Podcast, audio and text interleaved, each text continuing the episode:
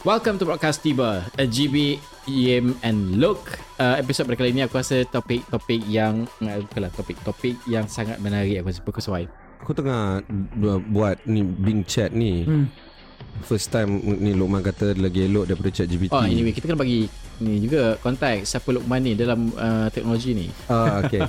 So uh, uh, Lepas tu aku cakap who, who, is, hati who is Ibrahim Sani? Dia kata ada satu Malaysian journalist Satu lagi UK Ghanaian born entrepreneur And the third is Nigerian Oh, like the politician. one. So dia kata which one you trying to chat for? Aku cakap the first one. Lepas tu dia pun bagi explainer panjang. Lepas tu aku cakap what are some of his podcast Dekat sini yang point dia. First is Notepad. Hmm. A podcast that examine what's hot and what's not.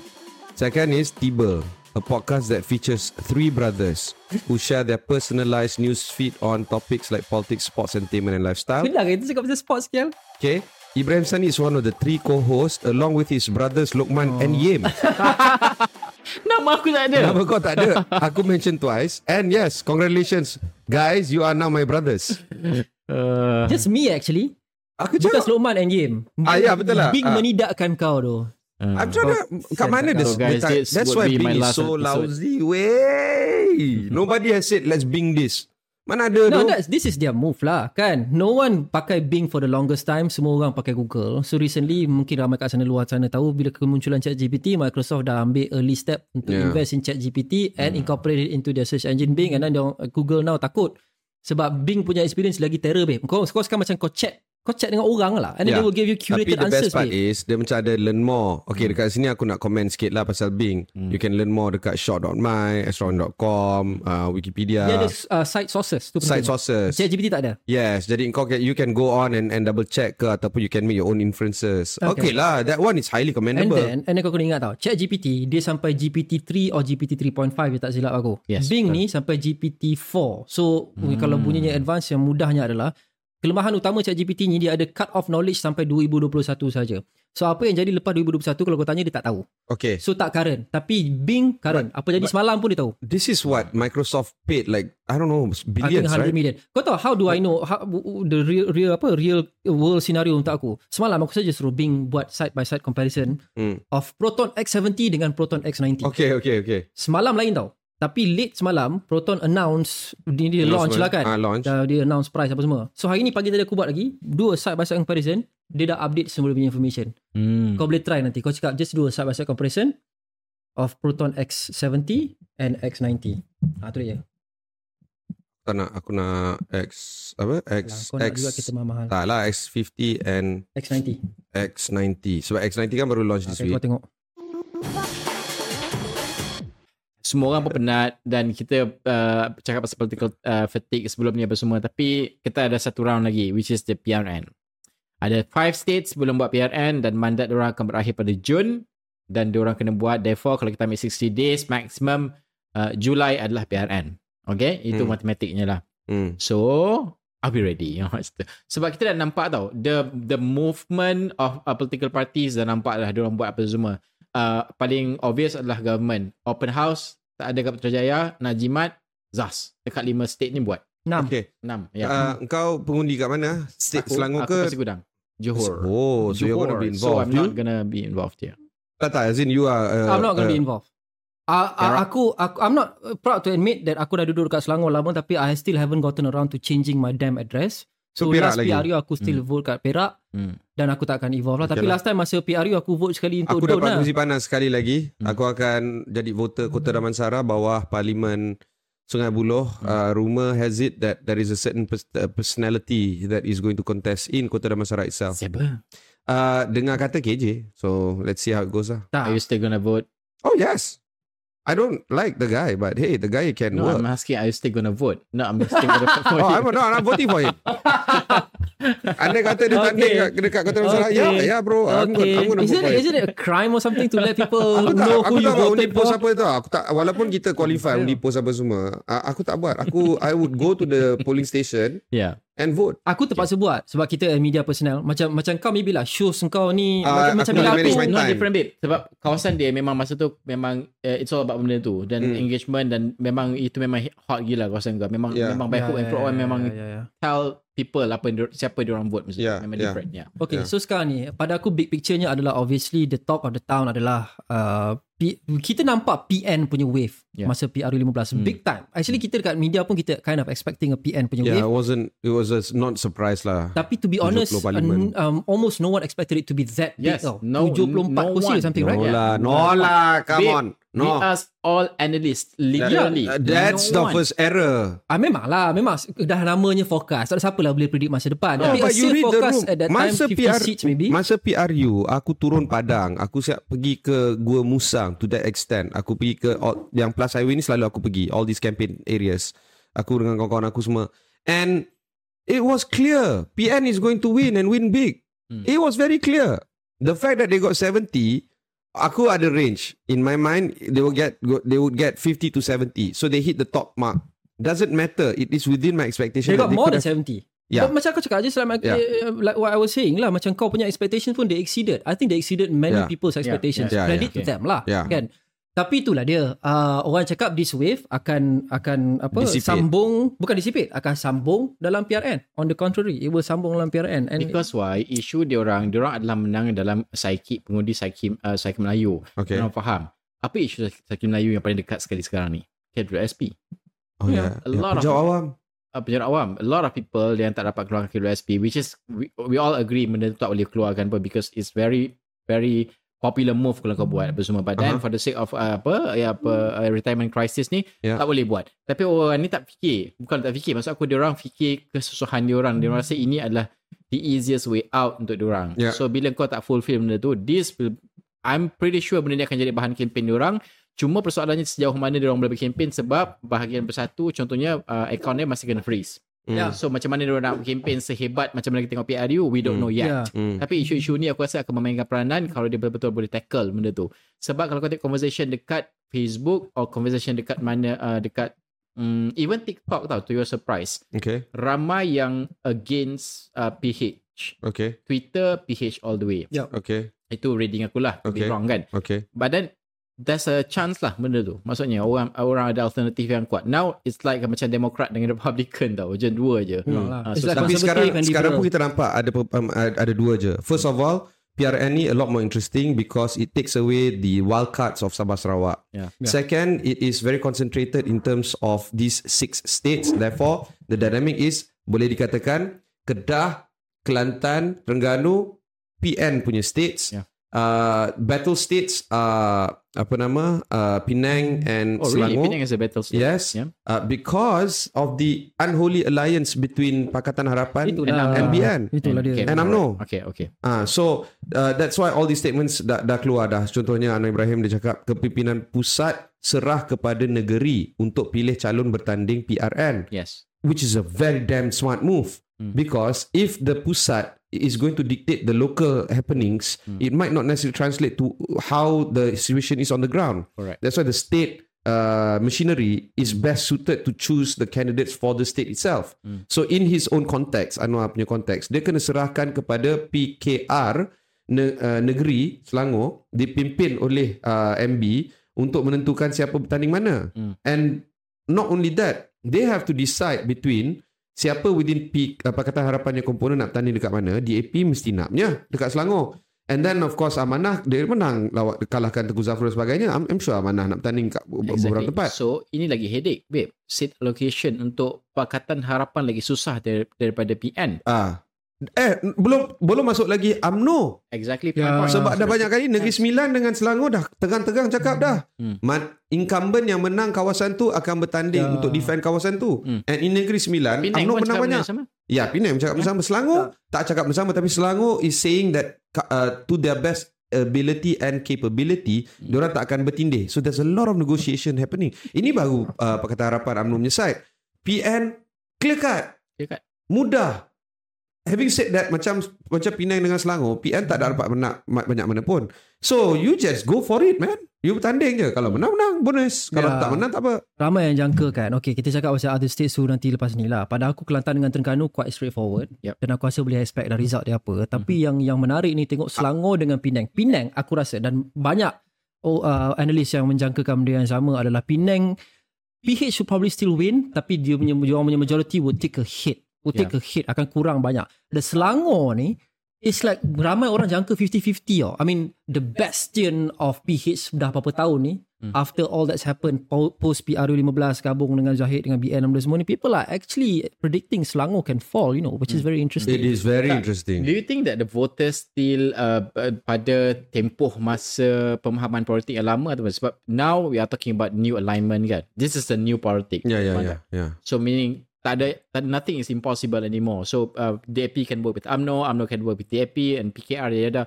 So this is the new alignment. But do you think that the voters yang dah banyak uh, exposure kepada information apa semua ni mesti terperangkap dalam fahaman politik lama which is BN BN, PKR PKR, uh, faham tak? Faham. Or they do understand now that this is the new alignment and therefore they accept. They accept it. I, uh, based on my reading on the ground, voter BN akan vote for BN PH, voter PH akan vote for uh, candidate PN uh, BN uh, PH. Really? Yes. In Selangor, in Penang, in Negeri Sembilan. These three states, dah.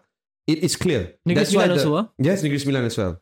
Okay. And Negeri Sembilan uh, state bapa aku, bapa aku dulu ketua bahagian UMNO. He is familiar with this whole ongoings on the ground as well. He's saying that the palatability of UMNO voters picking a PH candidate is already there on the ground. Okay. Dah ada. So apa what's the then what is all this fuss about a PH will lose a lot of ground dekat Selangor dengan New Penang? voters. First New time voter. voters. So you're saying that Young orang yang punya, voters. dia orang punya base tetap akan sokong dia orang whether Yes. BN or PH. Base is done. The question is berapa banyak pertambahan penduduk dari segi pengundi untuk tiga kategori ni. Pengundi baru, pengundi 18 dengan pengundi pertama kali. Yeah. Hmm. These three kalau kau combine percentage wise, I don't have the data unfortunately, but assuming there is uh, some form of data, it is chunkable, it is is sizable. It is enough to tilt the majority. 40% of base PN akan vote PN, 40 40% base uh, BN PH akan vote B, PH. You get a 20% middle ground. They belong, you know, these three categories. First time voters, young voters, undi 18. They are there. And they can decide sama ada the candidate will win 51% or 49%. Yeah. That's the key point. Ah, uh, for the three states. Tapi for the three other states, Kedah, Kelantan dengan Terengganu, macam kau cakap lah. It is clear cut. Who's clear gonna cut win. lah. Kau rasa ada, uh, uh, any any specific wild cards ataupun benda yang tak Tak expect? ada, tak ada. Aku Because rasa dia memang wild. ganjil lah. Satu, yang menang dalam PRU yang lepas dalam Perikatan Nasional adalah PAS paling besar. No. Nobody thought PAS boleh menang banyak kursi macam tu. 40 Now- lebih parlimen. Exactly. Banyak gila kan. That's the highest in their history, isn't it? Yes. So, this time around, sebab PAS dia memang very loyal tau. Dia orang punya voters ni. Yeah. So, dia memang grassroots dia sangat kuat. So, aku rasa dia akan guna benda ni. Sebab since bersatu akan, they, they dah tak ada banyak pilihan because of the, the fund being uh, frozen. Yeah. So macam mana uh, PAS aku rasa memang Christian definitely akan ke PN aku aku aku expect cuma dekat Kedah ni because we have the figure of Sanusi ni kan. Mm. So aku tak tahu macam mana orang uh, negeri tu menganggap dia sebab topik yang dibawa tu unpopular di peringkat nasional in terms of orang bagi komen tapi quite popular di Kedah. Yup.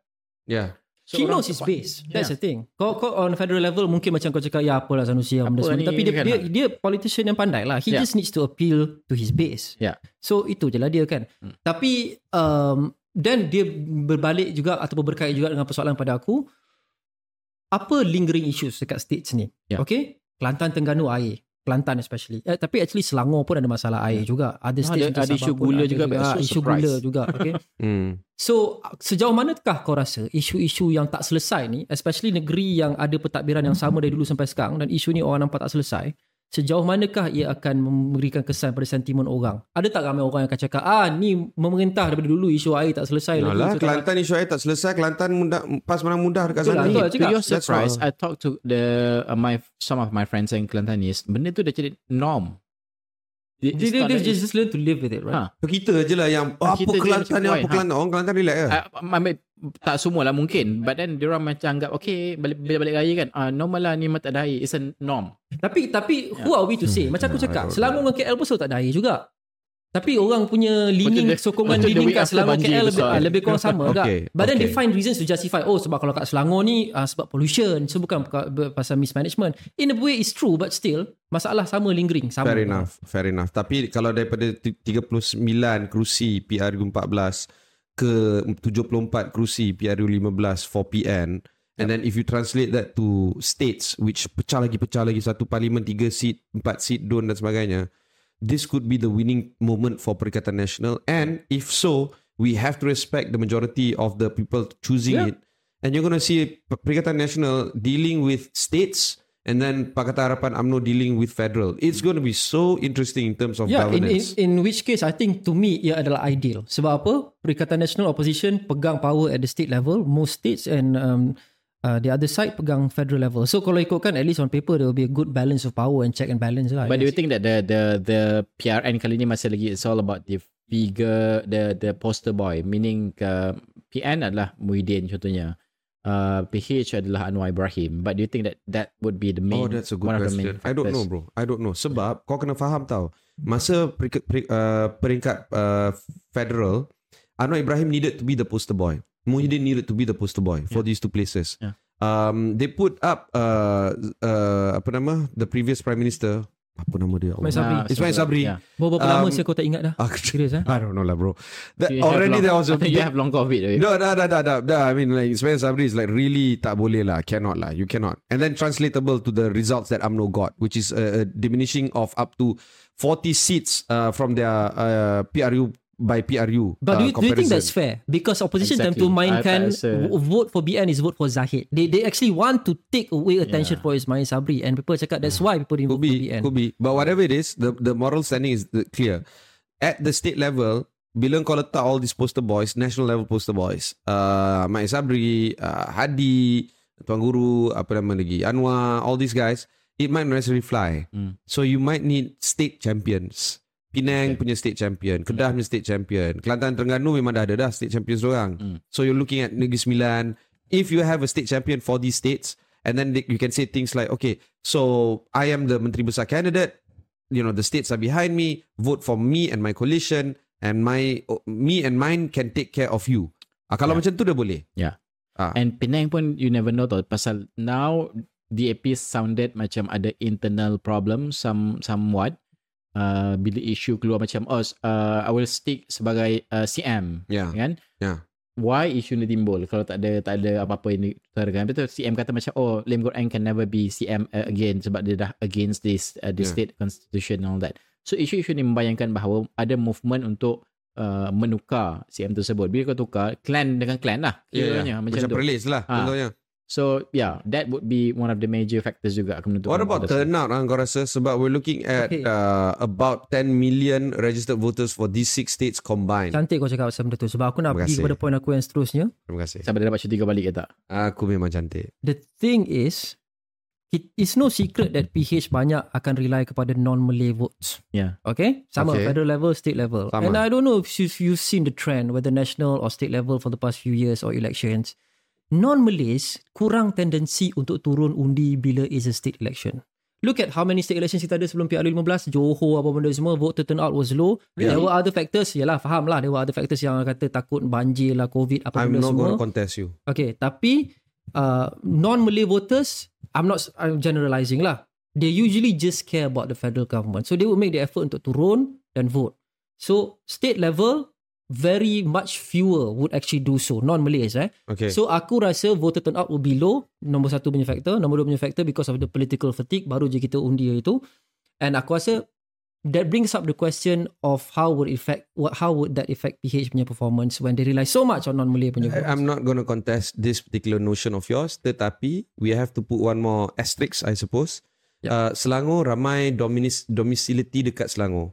So you're not going to see that duduk much Selangor of maksudnya? Yang duduk Ah, Selangor. okay. Voter Selangor duduk Selangor tinggi. Dan undi Selangor. Voter Penang duduk Penang pun tinggi. Walaupun ada juga sebahagian daripada orang duduk dekat KL, Selangor, there is a very high chance that they can go back to Penang and vote there.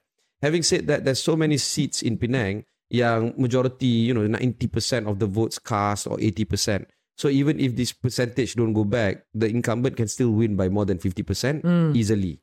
So that factor might not necessarily be so important in these states, especially kalau kau tengok non-Malays constitute as big voters dekat Penang and Selangor. Hmm. So now you have to look at the Malay Malay majority states, macam the three states of Pada uh, aku it's the swing states lah, swing states. Ha, bukan and Penang. also Negeri Sembilan. Yeah. So these four states, senang kata, might see a depletion or lowering of the total voters and especially the non-Malay voters, resulting in a big win for PN in the upcoming state elections. Have to say it because there is no numbers that's going to come from non-Malays for these four Okay, states. macam aku cakap lah, I don't even want to talk about Kelantan, Terengganu, Penang pun aku tak nak cakap. But apa yang tinggal? Negeri Sembilan, Selangor, Uh, Kedah, Kedah. Okay, Kedah pun aku tak nak cakap. uh, Kelantan Terengganu. Kelantan, Terengganu. Okay. Basically, dua state ni yang aku rasa interesting to discuss, lain tak payah. Selangor, uh, Negeri Sembilan dengan Selangor. Uh, Two states. Who do you think will win? I'm just going to go straight to the question. I tak rasa, aku rasa PH UMNO menang dua state ni. Dua-dua state. Dua-dua state. Okay. PH UMNO menang. Negeri Sembilan pun. Negeri Sembilan. Sebab i- i- PN tak kuat dekat Negeri Sembilan, babe. Belum kuat lagi. Berapa banyak kursi dia menang kat Negeri Sembilan? But, uh, uh, Allah, Dah kau sedar kau lagi, tanya aku dah, buat dah, dah, macam Google tu. lah. Sementara korang, korang tengah tanya chat GPT dah tak boleh jadi. Ah, dah, dah, dah, dah, aku, I got it, I got it. Uh, lima BN, tiga uh, PH. That's it. There's no there's no seats by P, PN. Zero. Zero seats by PN. eh? Zero seats. Kalau dekat Selangor, enam. So essentially you're forecasting status quo lah. Ah Penang, Penang kau cakap Uh, kau Penang rasa majority. menang. But having said that, PN akan menang. PN menang dekat Penang tiga seat. Especially the most famous seat of them all, Pematang Pauh. Hmm. So you're saying P, uh, Penang is not a foregone conclusion? Penang is is a foregone conclusion Okay. Tapi sebab much Pematang closer. dengan the two other seats are still walaupun PN menang it's still very impossible for them to penetrate Yeah, island Maybe per aku se. rasa they take time time lah kot. yes but Negeri Sembilan zero penetration in Yeah. fact for that matter Sarawak dengan Negeri Sembilan je yang tak ada seat daripada PN Yeah, yeah. Tapi let's make a disclaimer of course lah. Kalau kau tak boleh fikir, I mean, um, logic aside, I mean, But it's not- it's not gonna be easy, no, bro. no, no, it's, it's a fool's game untuk kita predict. Kita ni mungkin salah. Kita akan mungkin salah. So, mungkin kau cakap But- aku predict akan salah, mungkin aku predict akan salah. No one can know the future. Yeah. Tapi it based on what we can see for now. but lah. what I can tell you is that Selangor there is a possibility of PN winning altogether there is Tapi kau cakap tadi Selangor kau rasa PH akan Aku menang. aku PH, PH, aku rasa PN uh, uh, BN PH menang. Nah, Najib. tak, but aku nak tengok there is a possibility PN akan menang. I'm not saying PN will win. Correct. I'm saying there is a path for them to win. The two different things. Tak. Aku nak tengok juga this young voters 18 ni. Because why? Aku rasa dia orang dah berpecah sekarang. Meaning kalau kau tengok dekat urban, suburban dengan uh, rural area, dia dif- dia dia different uh, pemikiran tau sekarang. Kalau sebelum ni dynamic dia macam tu tau. Dynamic dia cepat apa semua kan. Because why? Ada certain ni based on aku punya reading lah, wrong kan. Dia tengok isu apa yang dekat di hati diorang. Contoh KBSP yang kena dengan diorang ataupun yang yang berkaitan dengan diorang, kerja ke apa semua. So kalau dia rasa macam oh ni sembang je lebih apa semua, so dia orang akan vote against benda tu. Bukan Hmm. not so much dia sokong orang tu, but then dia just So, dia issues based lah. Ah, macam isu Okay. issues eh, based yang dekat di hati dia orang. So orang tak kisah. So benda ni juga akan menentukan juga tau. Ag- ag- Again Negeri Sembilan aku percaya benda tu sebab UMNO quite strong kat situ in terms of top match sebab dia timbalan kan Hmm. kat situ. Hmm. Dan KJ no longer dekat sana. Aku tak tahu apa uh, dia punya pemain kat sana. It could be KJ KJ ada punya lot. factor No, KJ dah tak ada masih- dekat Negeri Sembilan. Dia dah pindah dah ke dah Selangor. don't never know mempengaruhi mempengaruhi dan sebagainya. Cuma aku rasa PN ada banyak strat. Now that we've seen um, uh, Mahathir dengan PAS dan sign lah whatever apa semua ni untuk apa Yeah, uh, yeah. Some coalition. uh, coalition Dia lah Proklamasi orang Melayu. proklamasi orang Melayu versus Melayu dan you do not underestimate uh, Mahathir punya clan semua team ni tau uh, they can you know they can push benda ni lah aku rasa macam yeah it's a it's it's a battle between uh, it's not PH so much tau Anwar against all the enemies before this. Yeah. Yeah. Okay, kita tengok kita tengok ada basically a landslide tsunami of orang muda masa PRU15 dulu menyokong PN. hmm. So apa beza dia sekarang dengan time tu adalah kita dah ada kerajaan uh, Madani ni, kerajaan perpaduan ni yang dah ber, berkuasa berapa lama? Sejak November tahun lepas. Hmm. Kan? Yep, yep. Kira lah sendiri berapa bulan. Do you think people have seen enough to support the government in the upcoming state elections? uh, my honest opinion belum Belum lagi. belum. Hmm. Apa apa yang dah achieve so far? Mainur Rahmah. uh, tak payah letak rotek kat kereta. monopoli apa semua tu lah Monopoli, benda-benda okay. macam tu monopoli uh, KWSP is very unpopular tapi uh, ni is very, KWSP sana very kan? unpopular Ah. tapi macam we know benda must be done cuma unpopular lah Inflation dah dah taper down sikit, dah turun Ah. sikit. untuk kerja uh, tak cost of living tu je Ya. cost of living that's it orang tengok barang masih mahal dah tak, cukup nak duit untuk put the food on the table pun orang dah. That's it. Memang orang undi macam tu. Pasal padahal memang dia tahu pun solution tak tak easy pun sesiapa yang, yang berkuasa pun macam tu.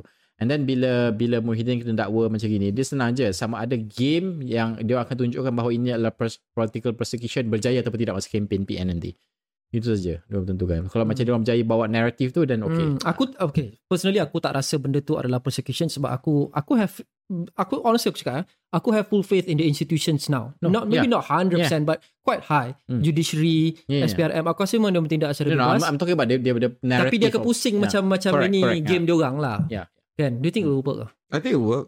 I think it'll work. I think it can work. Yeah. I Can think the most hardworking politicians right now are PN for the wrong reasons. Hmm. Instead of trying to unify the country, bagi dasar itu ini, dasar peringkat negeri, dasar peringkat persekutuan dan sebagainya. Diorang kelang kabut tak tidur malam tiap-tiap malam sebab nak fikir pasal politicking je lah. And by the way ya, uh, Kelantan, Terengganu, Kedah autopilot. You know, you know what's what's gonna be uh, interesting. Apa dia? Tiba-tiba macam last minute, KJ dengan Syahida Hamdan masuk PN. Lepas tu macam KJ lawan di Negeri Sembilan tempat lama dia. Ah, lepas tu dia tak payahlah buat podcast lah, tak ada masa dah.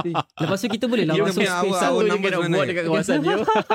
No, there is Okay, nothing KJ wrong. Syahril, I'm supporting that because then you will exit the podcast. No, exit space. the No, no, I podcast mean, scene. benda-benda macam ni lah. Benda-benda yang shocking benda ni. Sebab macam Noh Omar dah nampak dah dah pergi majlis PN apa semua. So, Yeah.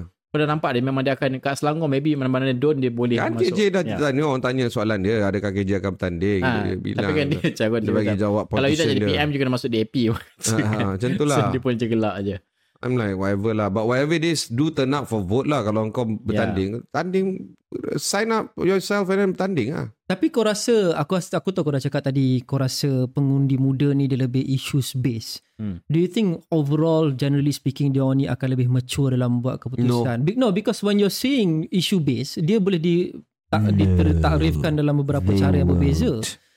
For example, if you mean they look at issues regardless of whether it's popular issues or not. Macam contoh eh, kalau PN mainkan isu KWSP, walaupun ramai berpendapat dia tak bertanggungjawab untuk kita benarkan keluar, so they will look at that issue. Hmm. Will they look at the issue objectively or will they be drawn to the chatter Emotional based lah. on issues? Faham tak? One Will they look at the data as well? to answer your question one data that is being created is on cross voting parliament vote for one one Ah, way yes. state vote for another that that statistic is not seen in the six states Do you think a lot of people buat benda tu? uh, yes Ada kawan aku buat. Kau Yes. yes. buat, Aku eh? cerita. Because dia nak bagi balance of power Yeah. lah. Konon. Tak dia macam nak tukar dekat uh, dekat federal tapi dia sayang uh, Ah, kawasan dia which is Stop Mart ah masa tu. Okay. Ah. Itu sebab dia sayang sebab affinity. But do you think ada people yang buat to give it balance of power? Macam aku Yes. aku vote party yes A, ada federal, party Ada. B state supaya ada balance. and and there's nothing wrong with that this is maturity of politics and maturity Yeah. of democracy Ya, hak kau nak pilih. There is a time when Malaysia 93% was gotten by Pak Lah. That was that was it. That was the Two-thirds like max. every time kan. That was it.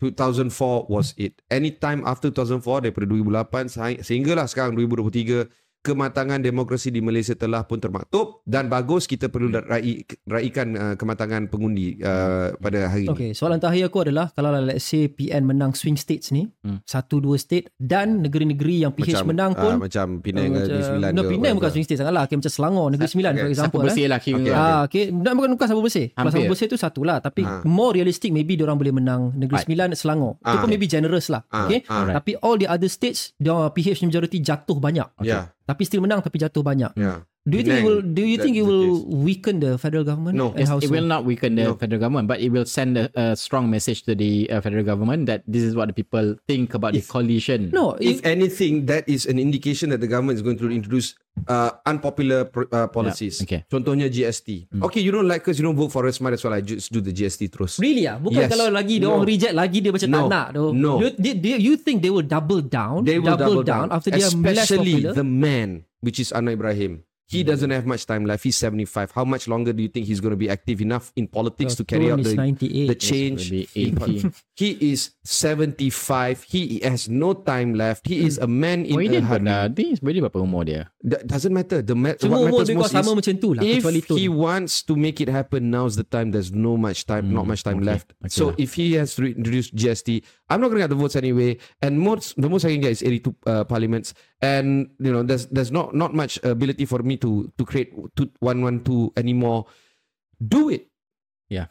So there is a danger in terms of uh, voter tak pilih uh, PHBN. So tau. macam macam nothing to lose mode lah. Nothing to lose mode. Ah, that is the angle here. Okay lah. Tapi Okay. sekali lagi before kita end, disclaimernya adalah this is politics sangatlah wide dan semua orang ada opinion sendiri dan apa yang kita cakap ni masih ramai orang setuju, ramai orang tak setuju Yeah. dan dan it's a fool's game to predict ele- election result sama ada general ataupun state. So we Yeah. might be wrong, we might be right. We should wait and see. Ya, dan aku rasa macam uh, uh, go vote lah. Go out and vote. Um, mm, de- Kan? Jangan macam federal je tapi state yeah. anak ni kan. State penting kan juga dapat demokrasi lah sebab banyak benda jatuh pada kuasa state tanah contohnya Ah, agama and, contohnya. and talk about people yang macam duduk kat KL tapi undi kat pihak aku kan. Hmm. Um, kau balik mak bapak engkau duduk kat kampung tu and then when you talk about don't lagi lah localize kat kawasan kau duduk tu. Hmm. So if you salah pilih dekat kawasan tu Your yang akan rasa adalah ya. keluarga. Hmm, So so faham. vote. Hmm. Please vote. Mm-mm. So I don't have to go back Johor okay stable Jiwa Stable ke? Bukan stable lah Maksudnya aku dah tak perlu ni lah Aku dah tak perlu besar payah nak vote Aku vote je lama lagi Anyway uh, Happy voting for you guys Tunggulah bila bulan 6 ke bulan 7 ke I cannot be bulan 8 lah Aku rasa Mesti bulan 7 Lebih kurang macam tu lah Aku aku expectation So lah. yeah And of course and, and is it foregone conclusion that semua state ni akan buat pada masa yang sama? Yes, yes, yes. Confirm, yes. eh? Kalau Kita tak memang confirm. Itu Conclusion confirm. itu uh, Berdasarkan conclusion Including conclusion. PN, Tolonglah, including tolonglah everybody buat pada masa yang sama. Yeah, I Should agree. be lah Sebab it's very costly No, no, no. Everybody Very agrees. Uh, that, Yeah. that, When I say everybody PN dengan BNPH, semua dah okay. Agree Okay Itu adalah episod pada kali ini uh, Politik ni Non-stop lah Tak boleh habis Aku cakap Kena aku rasa kena macam 5 jam punya podcast Kan? Itu untuk episod pada kali ini Sekian saja GB uh, Low Can Yem Sanat Bye